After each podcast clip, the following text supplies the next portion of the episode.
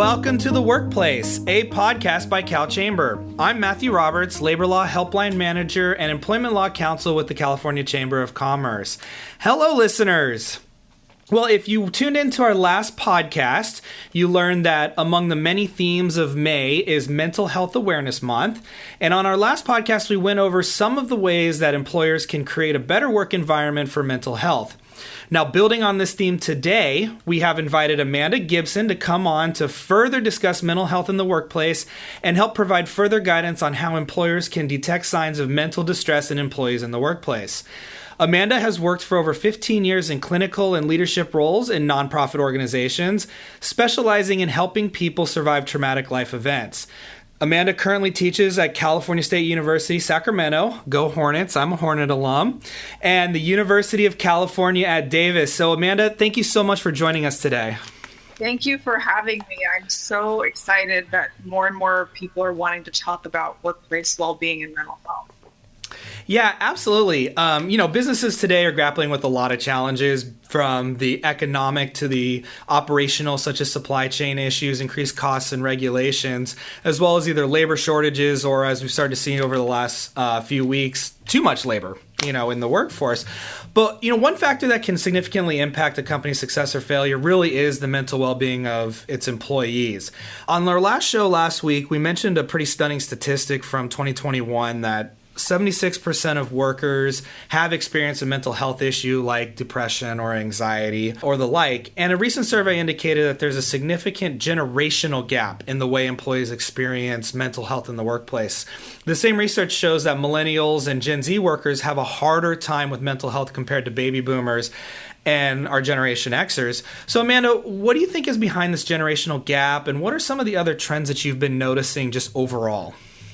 Yeah, that this is always so intriguing to look at the generational differences. And I guess, you know, my reference points coming from being a therapist in the community and helping people who are grappling with these mental health related issues. And we really need to, I think, start with the fact that we just have gone through a traumatizing event, collective trauma of the pandemic. And these studies that went on during these times, I think, were very reflective of what we were experiencing in the last three years.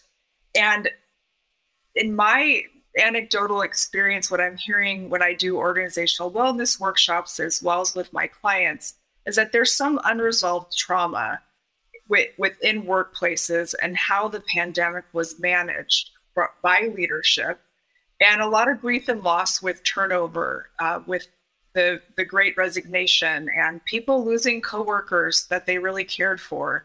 And those people who stayed may have some unresolved trauma with that. And the new employees coming on board may not have a sense of the context of everything that went on during those 3 years. So i think that that's a, a big factor. And i think the difference in generations really has a lot to do with how we were socialized as children to talk about feelings um, I think those baby boomers, Gen Xers, we didn't always get as much emotional intelligence and um, social emotional learning that millennials and Gen Zs got in school. So there's a level of comfort about discussing feelings that the younger generation has that the old generation may not have. Yeah, and I think that's a really important distinction because our workforces are very diverse at this point. We've seen a lot of the studies. Sure, you know, millennials, Gen Zers are starting to become more and more of the workforce because that's just how time works, right? Our older workers fall off and our newer workers come in. But it's really stratified. Like we have a lot of baby boomers, we have a lot of Gen Xers, we have a lot of millennials, and we're starting to get a lot of Gen Zers. And so that idea of how people were socialized or how people just react to the particular topics, I think is going to be really important for HR professionals to kind of understand who is the audience that we're talking to, what is their experience coming into this kind of topic. So, what we see really for businesses, and, and the thing that we hear a lot on the helpline, at our seminars, and just from members in general, is that you know mental health issues can lead to absenteeism, can lead to low productivity, especially turnover, and that's why this is something that we think is critically important that employers and HR professionals start working on destigmatizing this, especially like we say for the older workers, because the newer workers, the younger workers have come in, as you said, have been kind of taught this from an early age. So, uh, it's really important for I think HR professionals to start with what are the specific signs. So, Amanda, are there any specific signs, behaviors um, that indicate an employee may be struggling with mental health issues, um, but they're trying to hide it? If an employer suspects this, what are some kind of soft skills ways that they can approach such situations? Yes, that's a great question. Um, I would say that bringing in normalizing talking about mental health and well-being is really important as a community of coworkers having that access to mental health therapy understanding the health benefits that you offer and the differences between eap versus health insurance versus private pay. Um, there are a lot of trainings that are offered from mental health america nami organizations like mine the counseling collab where uh, we can go in and, and have these workshops and normalize discussing well-being and wellness and mental health in the workplace because there is still a lot of stigma and the stigma with the older generation i think is greater for sure. And in terms of what to look for um, if you see someone who's highly reactive um, one of the things that i work a lot with is trauma like we talked about earlier so if we see someone's reactivity to a stressor that's really heightened and intense and maybe a little different than what you're used to seeing, that could be an indication they're struggling. They could be, you know, very uh, reactive in terms of going into a fight response, uh, a fleeing response, wanting to like leave the meeting or shut down, freeze response. Um, I, I often look for what's happening in the nervous system with people, and you can pay attention to that too as a HR professional or a coworker, you're noticing muscle tension in the person you're talking to, shallow breathing. Um, and then if people are talking about having poor sleep, that's very important. That's usually something people are comfortable sharing. You know, how, oh, I slept like really bad last night, or I'm being woken up multiple times a night because I'm caring for a small child or an older adult or a pet, even. Uh, poor sleep is uh, an indication of depression, anxiety, both of those things. Chronic illnesses as well. And I think specifically coming out of the pandemic, something that I've been noticing is that we were in this resistance phase of stress for such a prolonged period of time with great uncertainty that if you manage to get through your job and, and maintain, now that things feel like they're shifting and we're in a new phase of the pandemic. Maybe even some would say it's you know ending it's normal now. That then our bodies have the opportunity to say, "Oh, I, it's okay for me to actually get sick." So I've been noticing with my clients that they're starting to have more chronic stress related illnesses coming up and needing to miss more work for that. Yeah, that's really interesting. And I think that idea that you can see um, these physical manifestations of stress, as you talk about it, the nervous system stuff, gives rise to the idea that something's going on. And we always talk about from the compliance perspective, from the attorney's perspective, of course, we have all these disability rules and these things like that. Um, and while we're not trying to pry into specifically like what is your depression or what is your anxiety or how many panic attacks, it's really are you okay? Like, how can we help you? And so I like this for members. There's a difference between prying and opening a dialogue with it. And so we have to feel comfortable, I think, opening the dialogue without going too far into, you know, the compliance issues. But I think that's really important. If you see something, say something. You know, we see that in the workplace context. Now, we've talked about the pandemic, we've talked about the labor shortage that kind of happened after that, and a lot of pressure and stress was put on some workers. Uh, burnout right? Burnout among a lot of workers is a serious concern, and that's definitely something that can directly affect an employee's mental health. And you know, you're lying to yourself if you haven't experienced a burnout stage where you're just like, God, I don't want to get up and go to work the next day. I mean, we all have. Um, Amanda, how, how can employers foster a culture of work-life balance, preventing this burnout, keeping the employees getting up and saying, "Hey, you know, I'm ready to go back to work today. I'm not dreading that phone call. I'm not dreading that meeting." Uh, what kind of things can we look for? What kind of things can we put in the workplace to help prevent burnout? Yeah, you you uh, named some signs of burnout very well there. That exhaustion and depletion, and a lack of connection to the work and feeling like it's meaningful. Or you'll hear people say, even if they've been achieving things or, or productive, they're not really feeling that they are. They're not as connected Um, they will perceive their productivity as lower often. And that distance from their meaning and purpose at, at their job can really be a big indication of, of burnout. And you know, there's some great resources and tools that I wanted to, to point out to your listeners. You may already know about them, but the US Surgeon General just put out a framework for workplace mental health and well being. And they spoke specifically, I really like the document because it talks about universal human needs and what workplaces can do to provide those.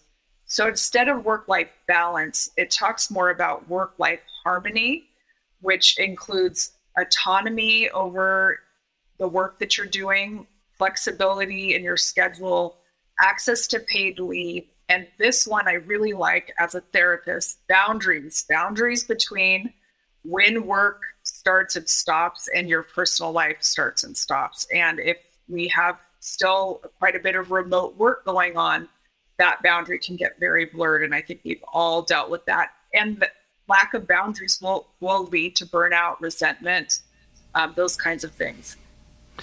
Yeah, and it's almost like you're clairvoyant on where we're going here. Um, to conclude the episode, really is the re- the rise of remote work and virtual teams and hybrid situations that create its own unique challenges and opportunities. And I think boundaries, obviously, as you said, is is the first good one I had said on the podcast last time. You know, even when I'm home on a walk at lunch, I'm have my work phone and I'm checking it. Like, why? If I'm at the office, I go for a walk around the Capitol. I don't have my phone. I'm not checking it. I'm going for a walk around the Capitol. But there's something about being home. You feel disconnected and you, you want to feel more connected. Are there other um, ways that we can address challenges? Are there other challenges you've seen beyond just boundaries for employers to address with the remote work and the virtual environment? Yes, uh, this is also included in the Surgeon General framework. Connection and community are really big basic human values that we all have and need. And workplaces can be great places to meet that. Things like having a culture of inclusion and belonging are important, cultivating trusting relationships and fostering collaboration and teamwork.